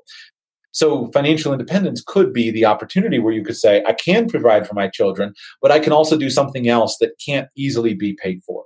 But you shouldn't necessarily start with that. First, I would say just consider continuing to work in the career that you have. Why change if it's not uh, causing problems to you? But if you are thinking about going to something else, is there somewhere else where your talents and skills can be useful, where not only can you have a bigger impact, but you can make more money? I think the best way to think about money and income is related to service.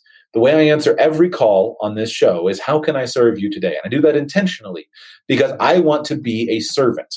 I, I, it, it comes down to Jesus said, the greatest among you would be the servant of all. So those who serve the most people and who serve the most effectively are, by definition, the greatest. So the way up is not to say I'm going to lord over people or coerce people or force people or take advantage of people. The way up is to serve. That's how God designed the world, and you see that reflected when you see a healthy market, a healthy, um, uh, even a healthy company. And so the way to earn more money is not to see that somehow if I earn more money, I have to do more evil. Certainly, there are people who have made that bargain with the devil. But that's not necessarily the case. Generally, the people who serve more and who serve more effectively will often get paid more and get paid uh, more handsomely. So uh, I look at I would look at it and say, what's the next rung on the career ladder? What's the next job? What's the next position that would fit in with the things that are important to me, that would work with the skills that I personally have, so that I can more effectively serve more people and make more money? Why sit around and stagnate? Why sit around and just say, well, I'm not going to make any more money or I'm going to walk away from earned income? Why not continue to embrace the thrill of the competition, to, to continue to engage with the world and the market and move on to something bigger and better? I don't want my business to have the same profitability next year as it has this year. I want it to be far more profitable. I want it to be far more profitable 10 years from now as it is today. But the only way that's going to happen is if I serve more people effectively. That's how business works. So you look around and you say, Who do I serve? Well, I serve my coworkers. I serve my boss. I serve the people who work under me. I serve the people who work over me. And all of us collectively are serving our customers. But as we do that more effectively, we make more money. As we make more money collectively, I make more money. As I make more money, I grow wealthier and I'm able to save more, to spend more, give more. So why why not go the next stage up on the career ladder? Why not look for something that's bigger and better and more exciting? That's what I would say. And just make sure that it doesn't cause a problem with uh, something else that's important to you. For example, I wouldn't take a job that paid me double if it meant that I had to be on an airplane every week away from my young children. That might be fine if I'm 60 and I don't have children in the house, but it's not okay for me as a young father. So that would be too big of a cost on something that's important to me that I can't compensate. I could buy my wife, you know, three maids, but that's still not going to compensate for my presence in the home. So I wouldn't take that job offer. I would wait till I were 60 to do that. But um, for, but as long as you're not compromising something else that's important to you, why not take the job that's bigger and better? That's what I would say. Okay, thank you. So yeah, well, yes, what you kind of leading to is that um, you can I can use the, the capital and the income as um, um, sort of a stepping stone for let's say career change um, and then initially, yes, it can cost money and it can cost some of the income because you're changing, um, you know, you're changing jobs, you're changing careers, but uh, you do it with a view to um, find a better fit um, for your um, skills, personality, talents, and then potentially through serving more people, you can make, you know, more money uh, in, in the future. So it doesn't, you know, it doesn't need to be finding a better fit does not necessarily need to be, uh, you know, a step down. Um, I understand. Thank you. Right. Yeah. And I would say it doesn't need to be a step down. And oftentimes, um, the alternative, as far as if you just take something that that pays less money, oftentimes that that isn't going to work out as well. Who has more personal freedom, the CEO of a company or the the entry level secretary? The CEO has unlimited freedom. He can come and go as he likes. He can come and, and he can travel the world. He can um, do anything. He's responsible for the big results, the big pictures, and yet he has huge amounts of freedom. The new secretary that comes in, he's got all kinds of problems. He's got to be there at nine o'clock, leave at five o'clock, and only makes a little bit of money. Has almost no personal freedom, and so there doesn't have to be this this this connection where somehow, by definition, as you go up and earn more money, you lose freedom Now, there is a, a, a, component where as you take on more responsibility, it will be more wearing to you. The CEO who's responsible for the jobs of hundreds of people, who's responsible to his board of directors, etc., will have more stress and has more responsibility than the secretary. The secretary simply has to come on time and do the job that they're given on time. But the CEO has many more responsibilities to do. So you do have to balance that. I'm not convinced that being CEO of a huge company is necessarily the, the best thing for everybody. But I don't think it should just be dismissed as defin- by definition. The bigger, better job, the higher paying job is not by definition more constraining or more difficult or something not worth looking looking at. In fact, I think it's the opposite. If you're going to make an argument, I think the argument goes in the opposite direction. Good question. I thank you for listening to the show as you have uh, traveled around the world, and uh, uh, I love that's what I love about podcasting. As from now on, I'll picture you or someone like you listening to them to my uh, show as they picture as they sit through uh, Angola traffic. so thank you very much for calling in. That's it for the live call-in questions for today's show. I'm going to take one more question, though, that a patron wrote in uh, for the show who wasn't able to call in live. Uh, patron writes in and says this Hi, Joshua. My wife and I are having trouble deciding where to go next in our portfolio. We both max out our 401k accounts, both Roth and non Roth contributions. Our modified adjusted gross income is above the amount allowed for Roth IRA and the traditional IRA deduction. We have two rental properties that have good cash flow. No doubt, no debt except mortgages on my primary and the two rentals. Ideally, I would like a place to access money easily in my 50s. I'm 34 and my wife is 31. To achieve early financial freedom. Not necessarily thinking of leaving the workforce, but would like to have greater control over my time any ideas? And I wrote back and asked him if he had any children. And he writes in and says, We have a baby on the way, our first, which is due late November, and we'll try to have one or possibly two more. Now, this question, my answer will in some ways line up with uh, one of the earlier questions. But in a way, I don't have any good solutions. As far as I can determine, there are really only three basic things that you can invest in. So, one would be paper assets. So, you can invest in some kind of paper asset or paper investment. That could include a stock, could include a bond, could include a mortgage, but any kind of paper asset. The second category of investments would be some sort of real property. So that could involve a small single family house, it could involve a ranch, it could involve raw timber, it could involve a condominium in, you know, Dubai. Um, but some sort of real property investment. And then the third thing would basically be some sort of business that you have an active participation in. So that could be a local McDonald's franchise, that could be a local. Um, uh, construction company. That could be a local farm. That could be a local medical office. That could be a local surgery center. I mean, there's no no no limit to what it could be. But as best I could tell, or I guess I should maybe add another third thing, it would almost fall into real property, the real property would used to be real estate, land, and things attached to land. But perhaps there's some kind of personal uh, or tangible property investment. So you could buy um, classic artwork, you could buy gold coins, you could buy diamonds, you could buy uh, old tools and fix them up and sell them on eBay. Um, you could buy old saddles or make saddles or, or something like that. So as far as I can tell, those are the basic categories of investments. Would be some sort of paper asset, some sort of real property. I guess uh, let me make it four: some sort of personal property, and or some kind of business that you are involved in.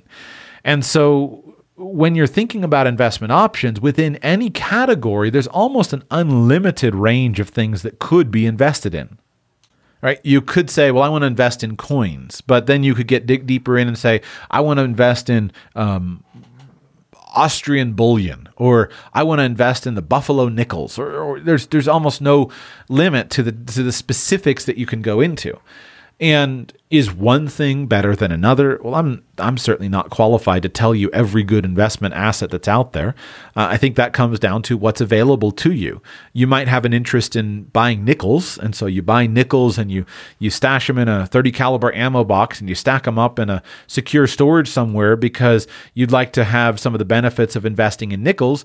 And I might look and say, I'd like to own this condo in Panama City, and so I'm going to buy a condo in Panama City because that makes sense to me. We all look at these different things, but those are the basic categories, as far as I can tell, that exist.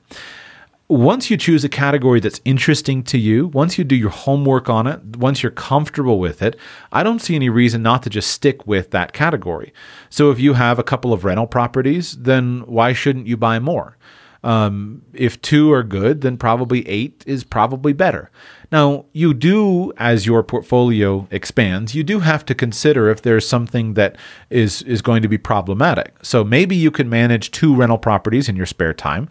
Maybe you can manage eight rental properties in your spare time, but you probably can't manage 80 in your spare time. And so you start to reach a point where this particular category of investment is not going to turn out well in the long run. That that's what is so lovely about paper investments through Broadstream mutual funds is that there's no limit to the amount of money you can put into them. You can put $100,000, you can put a million dollars, you can put $10 million and it's all the same. It doesn't change your your time commitment whatsoever. So that is a major advantage of, of a paper asset that that you it's less less complex. Uh, you know, you can buy a few thousand dollars in nickels and stash them under your bed.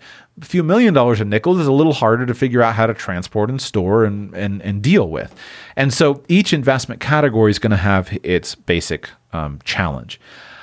My answer to your question would go back to your life cycle, the phase of your life cycle, and it would relate to your non financial goals. If we're just analyzing this financially, I think you just say, what do I know? What works? What's going to give me a good rate of return? And do more of that.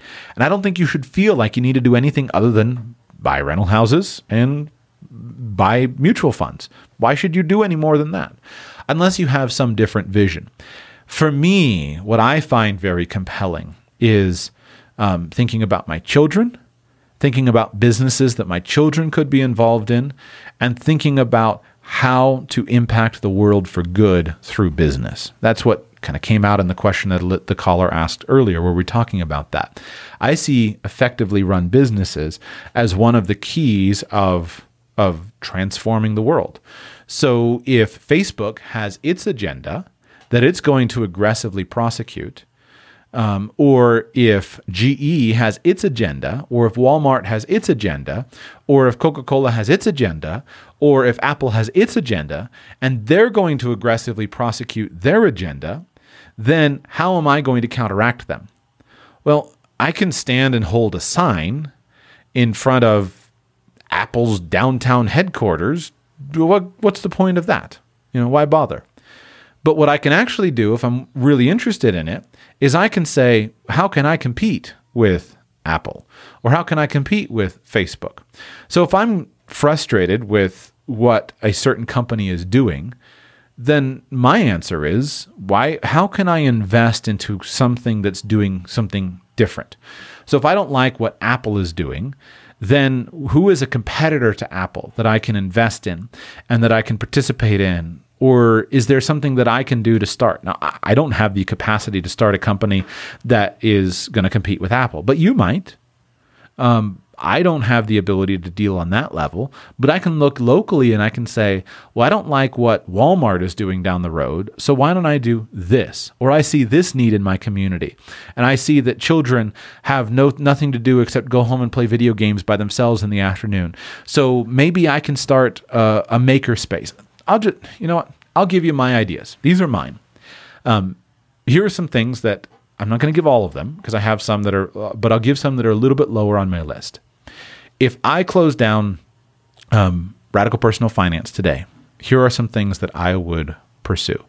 Number one is I would consider starting a makerspace because one of the uh, and and so but for by way of of description. A makerspace is basically a facility. Picture a warehouse or, some sort of facility where there is a community of people coming together who are interested in doing things and who are interested in developing things. And there's usually some equipment that is available for them, whether it's tools, could be woodworking tools, a table saw, chop saw, etc. Could be metalworking tools, a lathe, a welding kit. Could be, um, you know, a, sc- a, screen printing machine to screen print T-shirts, or computer equipment, or or a 3D printer, etc. But usually some equipment. But one of the things that I would dearly love to do is I would dearly love to start and facilitate a makerspace in my in a local community because I see it as one of the most productive ways of developing neighborhood community especially with young men and women. Young men and women I'm convinced are are wired to learn. And yet, most of the schooling that they are exposed to is designed to destroy their desire to learn. But if you can give young men and women opportunities to engage with equipment, etc., then I think that you can have the the ability to um, uh, to, to, to help and to impact. And that can incubate new businesses. It can incubate a new business for a 14 year old who has an idea and starts designing t shirts and selling t shirts. And that can be a for- way for a 14 year old to earn thousands and thousands of dollars that they can't earn if they go and, and take some dead end job working in a retail um, establishment. Or uh, it can be a way to incubate a new business for somebody who's struggling. You know, Joe Smith just got out of jail and he can't find anyone who will give him a job, but he can come in and pay 50 bucks a month to rent uh, a membership, uh, to get a membership in the makerspace and can start building cabinets. And Joe Smith can uh, get away from the, the difficulty of getting a job after getting out of prison, but can now engage in productive work to, to actually, um, you know, you know, do something interesting. And so, uh, to, sorry, to do something that serves people, building cabinets. And he doesn't have to go and buy all the woodworking tools himself and go into debt. He just needs to buy the membership. And so, I think a makerspace is one of the most powerful ways that you can provide tools that could help a community. So, why did I ask about family? Well, what stage are you at with your family?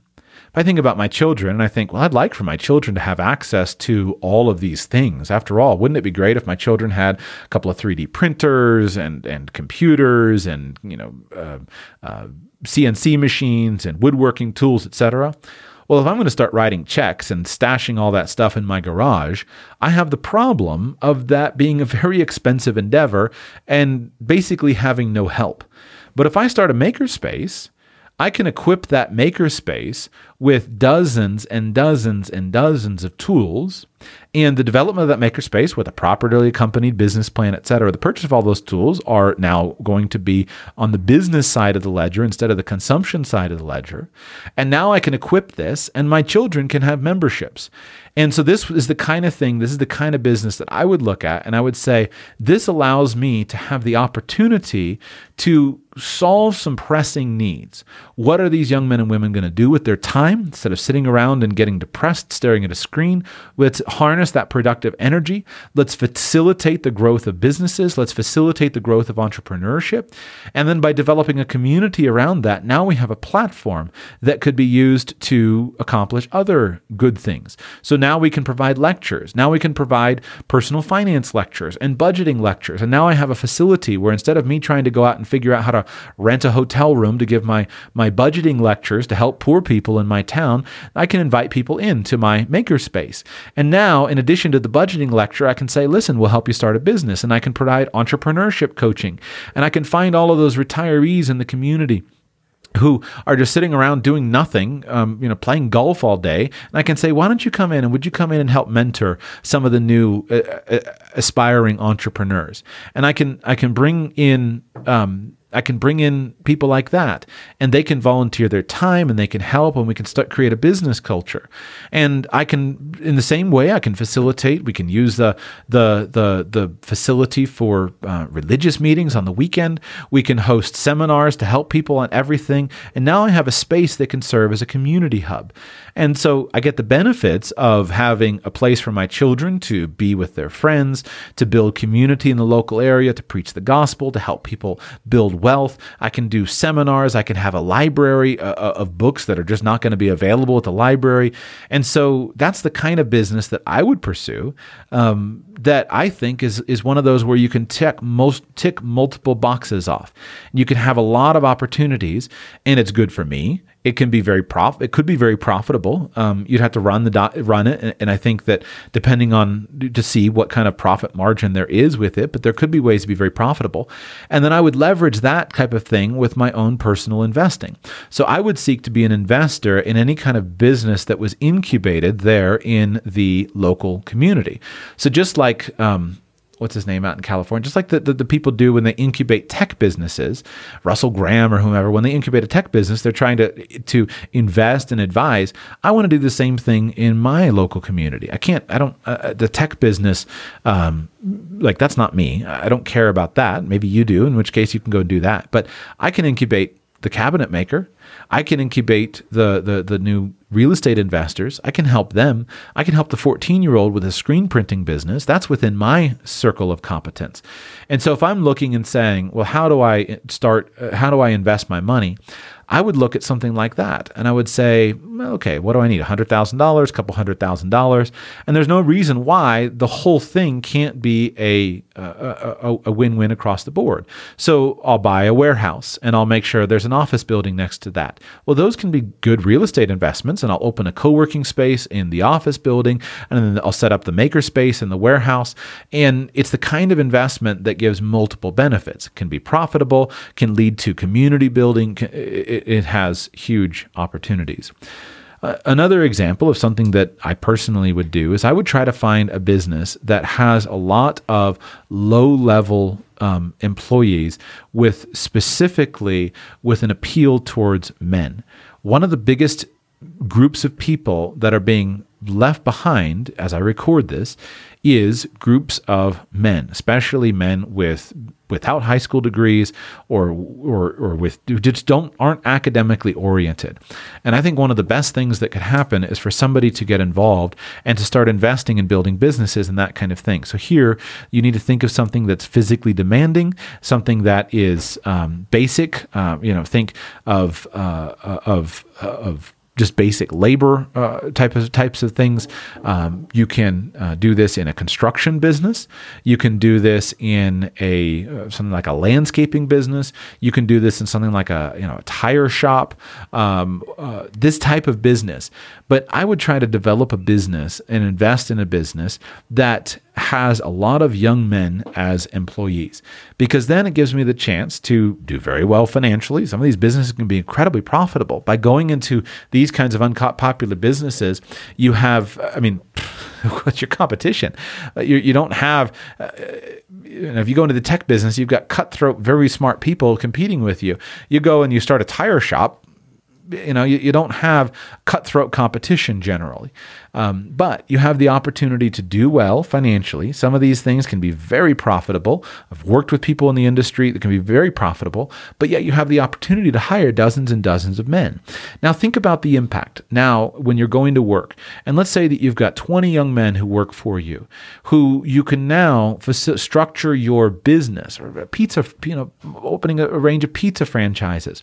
Now you have the opportunity to, in addition to having the basics of the job, but you have the opportunity opportunity to teach life skills. You have the opportunity to hire somebody who's failing in life, who has no no future, no possibility, and bring them in. And through work, they can develop character, they can learn knowledge, you can facilitate education for them, and that can be done through um, business.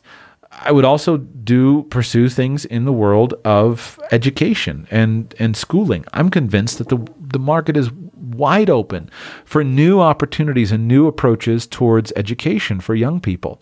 Uh, we're stuck with all of these models from the 1300s, the 1500s, these insane models of factory schooling, which are destroying people. But although there is a huge opportunity available in the world of homeschooling, most parents aren't taking the time, aren't going to have the, the the ability or the resources or the the self confidence or the vision to actually homeschool. But yet there is an opportunity for new and innovative methods of schooling that aren't traditional factory schooling, that aren't traditional kind of government sweatshops, but that actually help people to learn and develop skills for the new world that we're going into. Uh, so, and then I think there are some ways that could be a hybrid model where they could be done very, very profitably, where it's not homeschooling, but it's not expensive, you know, private schooling that you, pay teachers tens of thousands of dollars. There's a bunch of interesting things. So those are just a few that I'm not likely to pursue right now. I'm going to keep a couple of my other ones close to the vest. But those are the kinds of things that I would personally look at. But that's not, it's not a financial thing. It's a matter of looking at it and saying, how do I actually do something and invest my money profitably so in addition to the financial return, we also get a people return. Because at the end of the day, who cares about the money? What we should care about is the people. And yet, that doesn't mean that the money's not important. It just means that we've got to get out of just measuring everything by, by virtue of finances and think about how do we establish productive systems that will, will make a difference. You know, it's the difference between a, business or an industry that's renewable versus one that's just destructive. You can go in and you can slice the top of a mountain off and you can pull a bunch of, of, of natural resources out of that mountain. Well, that's fine for a time. But is there a way where instead of just simply going in and destroying something without a plan to make it better, is there a way that you can farm something and develop uh, uh, something where it's actually going to grow and, and be productive? You know, that's that's the best I got. I don't have any more answers. This is uh, I, I, don't. I never intended to start a series of shows on this because I've just been busy working on uh, on it in my own life, trying to find ways to actually do it. And it's tough. It's not easy. But if more of us who have money would actually start to work on it and start to develop opportunities, and more of us would actually start to think broader than just what how much money can I put in the 401k, I think we could make some major changes. And that would be um, the type of thing that I would like to see more and more of. Um, it's one thing to sit around and whine and bellyache about what other people should do and why the government is all wrong. It's another thing to actually roll up your sleeves and say, hey, I've got this money. I've saved a few hundred thousand dollars. I'm going to go ahead and do this, and I'm going to make this happen. And when more of us start doing that, then I think there'd be a lot less need to bellyache about what the government is doing or not doing or, and, and trying to coerce people. It's our responsibility to take action. Thank you for listening to today's show. If you'd like to join access to next week's Q&A, go to patreon.com slash radical personal finance patreon.com slash radical personal finance sign up to support the show there and i would be happy to speak with you next week on anything you would like to talk about